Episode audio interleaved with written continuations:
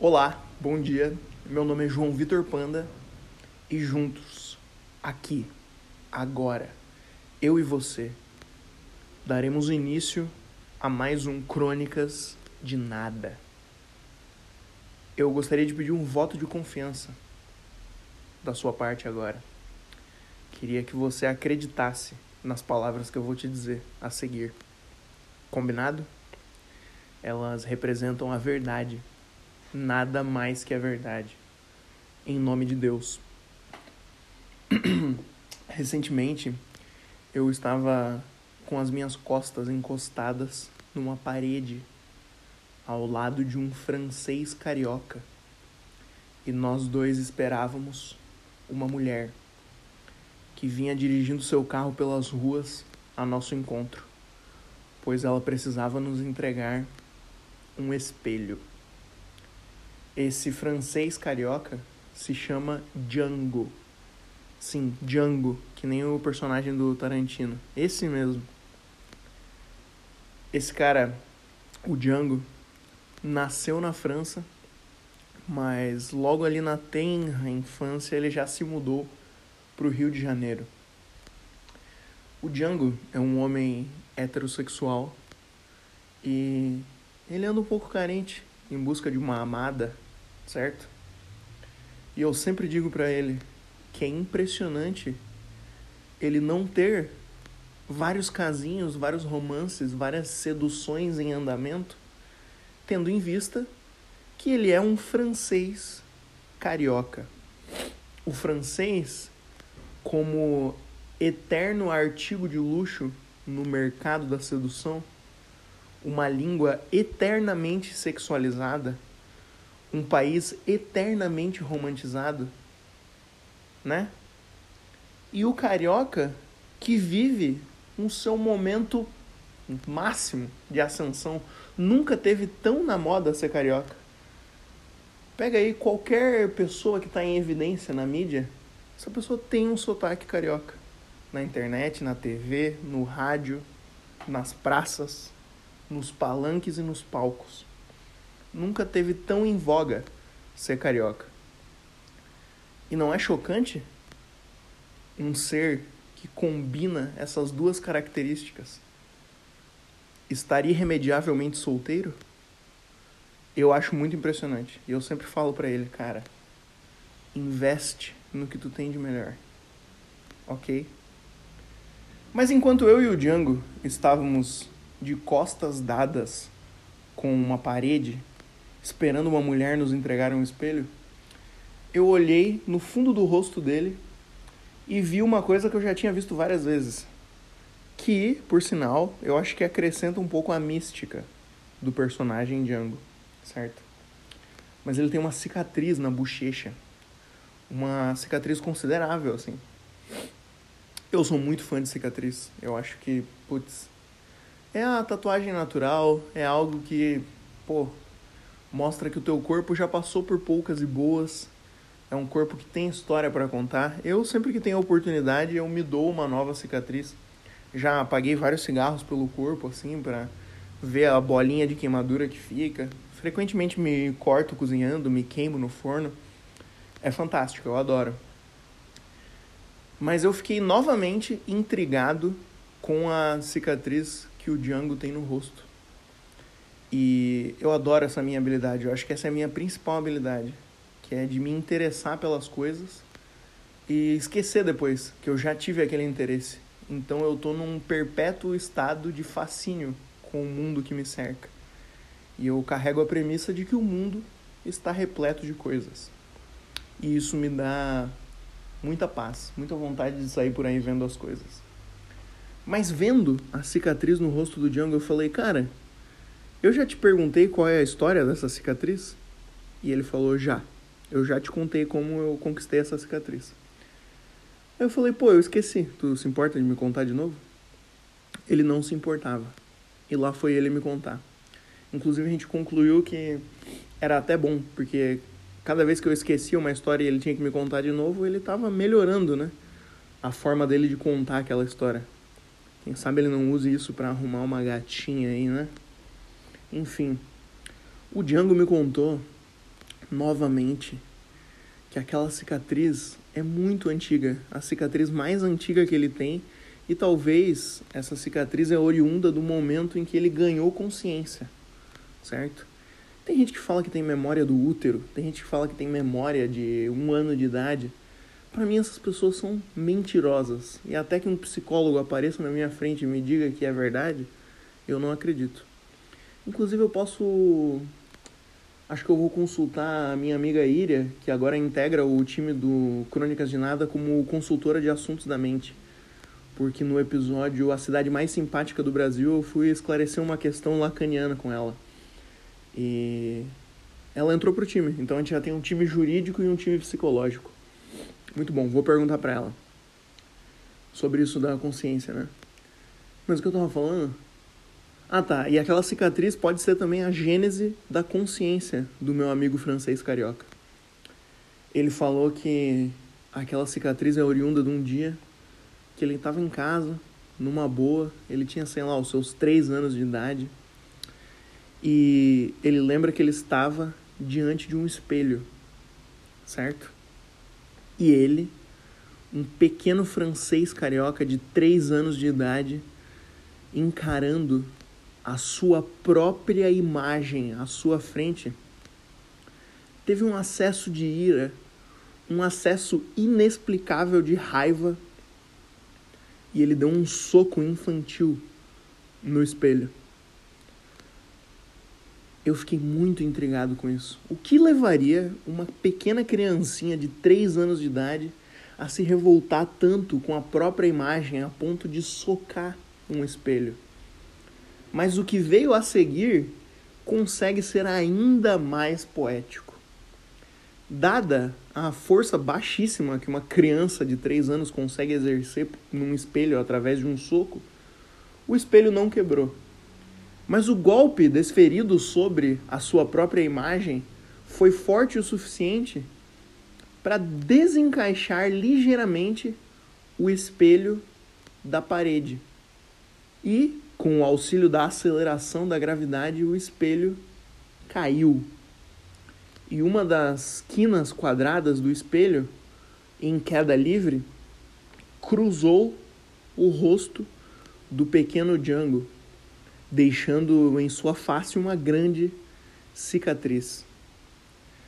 Tome alguns momentos para refletir sobre a imensa poesia que repousa nessa história e a infinidade de significados que você pode atribuir a cada curva dessa narrativa. Por favor, tome esse momento mesmo, porque eu quero dar mais um gole no meu café aqui antes que ele esfrie.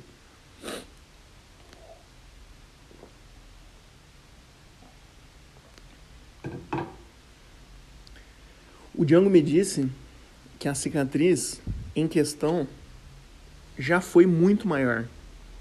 Ele disse que a cicatriz cruzava praticamente o rosto inteiro dele, do queixo até a testa.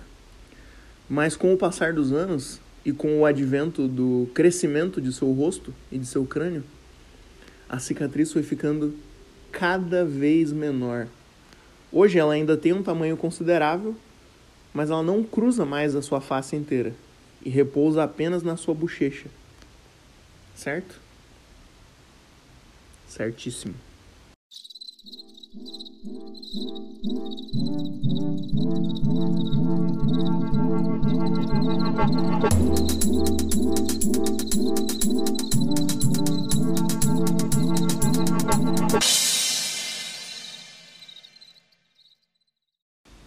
não sei porquê, nem muito menos quando, mas surgiu em mim a vontade de me encaixar no perfil namorado labrador. O namorado labrador como uma figura enérgica e super positiva, que geralmente está associado e ao mesmo tempo está em oposição à figura do da namorada ou namorado gato preto. O gato preto com uma figura mais sombria, gótica, né? É uma dinâmica interessante. Eu não acho que necessariamente a Júlia se encaixe no perfil namorada gato preto. Júlia, minha cônjuge, né? E eu também não sei se eu tenho o que é preciso para ser um namorado labrador. Talvez a parte da energia eu fique devendo um pouco. Mas eu acho que a parte da positividade, talvez eu consiga performar, talvez eu consiga entregar em níveis satisfatórios. Eu sempre me enxerguei como uma pessoa calma, tranquila e ligeiramente positiva. E nos momentos da minha vida em que eu estava me distanciando dessa tranquilidade, eu me sentia totalmente descaracterizado. Então talvez eu tenha o que é preciso para ser um namorado labrador, né? Ou eu possa vir a me tornar. E às vezes a gente tá brincando com alguma coisa, não sei o que, ou eu faço um comentário meio rabugento, aí eu faço uns três segundinhos de silêncio.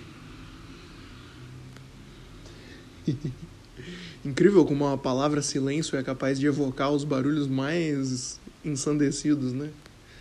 Mas eu faço uma pausinha, eu olho pra Júlia, depois de um comentário rabugento e falo, putz, acho que isso não foi muito namorado labrador da minha parte, né? Isso começou recentemente, não é um projeto antigo nem nada. Mas eu tô tentando exercitar esses músculos, sabe? Eu tô fazendo exercícios de positividade tóxica na minha vida. Eu gosto de ser uma pessoa positiva e de tentar levantar os astrais, né? E essa semana eu tive dois momentos, duas ótimas oportunidades de exercitar esses músculos da positividade tóxica. É, e as pessoas que foram alvos dessa positividade tóxica, no caso, foram a minha irmã, a Betina, e a minha amiga Rafaela. Ambas fudidas da cabeça, né? E eu pensei, caramba, acho que eu posso emprestar um pouco de saúde mental para essas fudidas decrépitas, né? Aí lá fui eu.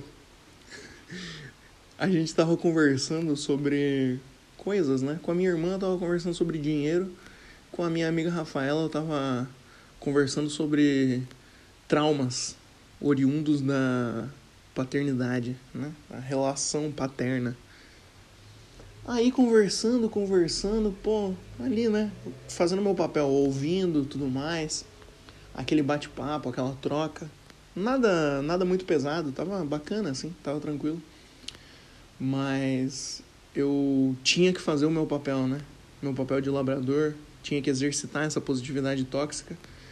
Então, para ambas, eu reciclei a mesma mensagem. Acredito que a mensagem não perca força por isso. Mas, pô, a gente tava conversando ali, sabe? Caramba, veio em mim aquele impressionante e forte espírito humano, o indomável espírito humano. Sabe, já viu meme disso? Já viu memes disso no TikTok? Memes do indomável espírito humano, eles são fantásticos. Geralmente tá tocando Viva la Vida do Coldplay tem aquele formato do TikTok que é, parece uma apresentação de slide que tu vai passando para um lado e tem vários memes sobre o indomável espírito humano vencendo a gelada indiferença do universo. Isso, inclusive, vem do. Essa parte da indiferença do universo, se eu não estou enganado, isso aí é do Albert Camus, né? O Albert Camus, que é um existencialista, ele era argelino, acho, mas. Né? Aquela patota ali, ele fazia filosofia em francês, né? E ele era um dos filósofos mais bonitos que tinha, e para a felicidade dele, o contemporâneo barra rival dele, o Sartre, era literalmente o filósofo mais feio da história. Parece um sapo. Esquisito. Fantástico, né? E o Albert Camus, ele, no seu livro O Estrangeiro, eu acho que é daí, né? Que ele fala da gelada indiferença do universo, alguma coisa assim. Quando o estrangeiro em questão tá prisioneiro e condenado à morte lá. Pô, eu gosto muito desse livro, inclusive, e tem uma parte no meio do livro que são umas oito páginas que é só o personagem principal olhando pela janela e observando as pessoas saindo do cinema, correndo, vivendo a vida. Não me identifico muito com o personagem principal, né? Porque o, o, o foco dele é que ele é indiferente às coisas, basicamente, né? ele é tipo um sociopata, assim, ele não consegue sentir nada direito. Não é bem isso, estou explicando de um jeito burro. Mas com esse trecho eu me identifico muito. O cara tá na varanda observando a vida acontecendo. Literalmente a minha coisa favorita de se fazer. Muito bom, muito fantástico. Mas tem lá, né, esse conceito aí da indiferença do universo. E tem no TikTok também os memes do indomável espírito humano. E é fantástico, tá tocando Viva la Vida e tem vários memes, assim, várias imagens sobre a gelada indiferença do universo perdendo, sendo derrotada. E são coisas ultra positivas. E foi nesse espírito que eu conversei com a Rafaela e com a Betina e a gente estava falando sobre como a paz e a felicidade são absolutamente possíveis e a gente não pode esquecer disso nos piores momentos. Nós somos rigorosamente tão dignos de paz e felicidade quanto qualquer outra pessoa. Isso é muito lindo. Muito lindo.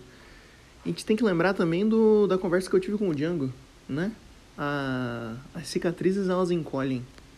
Na verdade, as cicatrizes não encolhem, a gente cresce, o nosso crânio se expande e a cicatriz que ia do queixo até a testa agora fica só ali na bochecha, deixando a gente um pouquinho mais descolado, né? Fazendo parecer que a gente tem história para contar.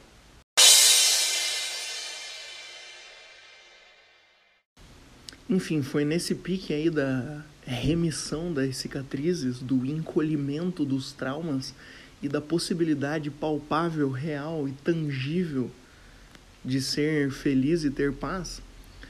Foi nesse pique ali que a conversa com a minha irmã e com a Rafaela terminou, né? Com esse belíssimo exercício aí de positividade, talvez um pouco tóxica, mas no embalo dos memes do indomável espírito humano, tanto a conversa com a minha irmã quanto com a Rafaela terminaram falando sobre a música Viva la Vida do Coldplay, né? Única e exclusivamente porque ela é a trilha sonora dos memes, né? Do indomável espírito humano. E daí eu tava conversando com elas e falando dessa música, eu falei, tá, deixa eu ouvir essa música aqui, né? Aí eu fui lá, ouvi Viva la Vida, do Coldplay. E gostei muito. Caramba, boa música. Muito boa. Já tinha ouvido antes, né? Claro. Mas é aquele tipo de coisa que já tocou tanto tu nem para pra ouvir direito. Tu não ouve a música em si, tu só ouve. Ah, esse barulho corriqueiro aí, né? Essas notas organizadas dessa forma aí, uma na frente da outra, com essa melodia por cima. Conta outra. Mas aí eu fui ouvir. E é boa mesmo. Acho que pode ser meio ruim admitir isso, mas talvez Coldplay seja uma banda boa mesmo. Ou tenha sido já. Não sei, mas essa música é bem legal. E ouvindo ali, nessa tônica, todo nesse contexto todo que eu já narrei aqui repetitivamente para vocês, mas eu acho que eu cheguei a ter uma experiência religiosa. E quem lembra do episódio o cliente favorito de Deus, onde eu falo da minha playlist gospel, foi inevitável. Eu botei Viva la Vida do Coldplay na minha playlist gospel. E não relacionado com isso, né? Apenas porque eu vou falar de outra música, mas recentemente eu e a Júlia estávamos conversando sobre o poder de você cantar algo com outras pessoas e como isso é muito poderoso e isso é usado religiosamente também, né? Nas igrejas aí as pessoas estão cantando em uníssono, né? Todas as suas vozes juntas, unidas pelas mesmas palavras e pela mesma melodia. E isso é muito poderoso. Isso é muito, muito, muito poderoso. Seja qual for a música, né? você cantar algo em uníssono com uma multidão de outras pessoas, né? Você como um dos corações que bate numa multidão, como uma besta de mil almas, fantástico. E me veio na memória, essa foi uma memória que eu desbloqueei recentemente, né? Tô constantemente desbloqueando memórias. Eu venho aqui contar para vocês, né? Quando eu as desbloquear. Mas eu lembrei que em 2011 eu fui no show do Capital Inicial em Joinville. E nessa época eu tava muito empolgado para ir no show do Capital Inicial. Por incrível que pareça, né? Porque, porra, quem. Como pode alguém ser capaz de angariar qualquer tipo de empolgação e direcionar essa empolgação até a banda capital inicial. Mas no Rock in Rio daquele ano, ou do ano passado, do ano anterior no caso, o Capital Inicial tocou antes do Red Hot Chili Peppers, que era a minha banda favorita da adolescência. E eu achei muito maneiro o show do Capital Inicial, que eu assisti no computador, né, enquanto eu esperava o Red Hot. E quando eu soube que eles iam tocar em Joinville, na cidade do lado da minha, pô, eu e os amigos já combinamos de ir lá assistir o Capital Inicial. E vou te contar, cara, foi muito legal. Foi bacana, tá? Vou ser bem sincero aqui com vocês. Não vou chegar ao mesmo ponto que eu cheguei com o Coldplay, né? De concluir que talvez o Coldplay seja uma banda boa. Não vou, né? Nem cogitar o fato de Capital Inicial ser uma banda boa. Não tá fora de cogitação. Mas o show foi bem legal, principalmente com amigos e principalmente cantando em uníssono várias músicas com eles. Só que a, o momento da memória desbloqueada foi quando todo mundo começou a se abraçar. Tocaram as primeiras notas e todo mundo começou a se abraçar, como se algo muito emocionante, como se uma experiência religiosa, como se, porra, uma grande canção tivesse chegando para todo mundo cantar em uníssono. E, pô, eu tava do lado dos meus amigos, todo mundo também se abraçando ali na plateia, todo mundo. Sabe quando você tá embalado no, no ritmo da música, assim? Pendendo para um lado, pendendo para o outro, abraçado com pessoas, e vocês estão ali, porra, prestes a viver um grande momento. Só que aquilo ali para mim foi uma grande confusão, porque eu não fazia ideia de que música era aquela, que tava todo mundo tão empolgado, que tava todo mundo tão. Porra, caralho, meu, essa música tá tocando, eu não acredito que eles tocaram essa. Falei, caralho, meu Deus, como pode o Capital Inicial ter uma música assim? Mas mal sabia eu que nem era do Capital Inicial aquela música. E quando chegasse no refrão, eu ia entender o que estava acontecendo ali. Mas inicialmente eu estava confuso. E vou descrever aqui, você já vai saber que música que é. Mas tava falando de estátuas, de cofres, de paredes pintadas e o caralho, que porra de música é essa? Que tá todo mundo se abraçando, cantando estátuas e cofres e paredes pintadas, ninguém sabe o que aconteceu. Pô, essa foi a música que fez todo mundo se abraçar? O que, que tá acontecendo? A menina se jogou da janela do quinto andar. Nada é fácil de entender. Meu Deus, que horror! Por que tá todo mundo emocionado? Devia estar tá todo mundo apavorado. O que tá acontecendo aqui? E aí chegou o refrão. E eu não sei como eu não conhecia, mas, né? Em 2011 eu tinha 13 anos também, né? Sei lá, não sou obrigado a conhecer Legião Urbana, né? Pelo amor de Deus. Mas chegou no refrão e todo mundo começou a cantar. É preciso amar as pessoas como se não houvesse amanhã. Caramba, era essa música. Entendi. Então é assim que ela começa. Perfeito. Agora eu entendi porque tá todo mundo abraçadinho, né? Pô, esse refrão é famoso. E aí eu cantei com todo mundo, em uníssono. Todo mundo ali conectado. E vou te contar, Vou te ser bem sincero. Foi muito bonitinho.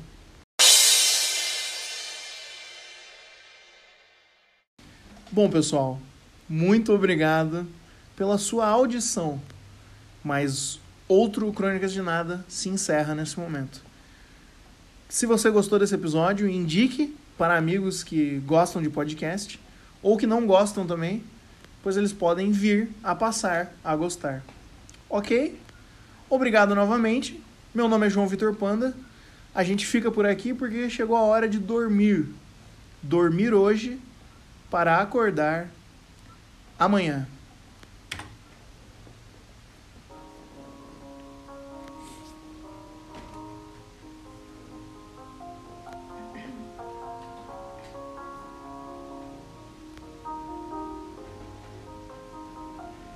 I used to rule. Seas would rise when I gave the word. Now in the morning I sleep alone. Sweep the streets I used to own.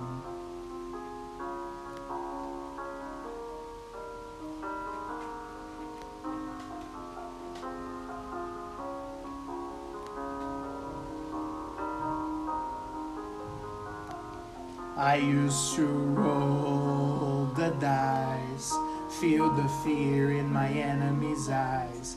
Listen as the crowd would sing. Now the old king is dead, long live the king. One minute I held the key. Next, the walls were closed on me, and I discovered that my castle stand upon pillars of salt and pillars of sand. I hear Jerusalem bells are ringing, Roman cavalry choirs are singing. Be my mirror, my sword and shield, my missionaries in a foreign field. For some reason I can't explain. Once you'd gone, it was never, never an honest word. And that was when I ruled the world.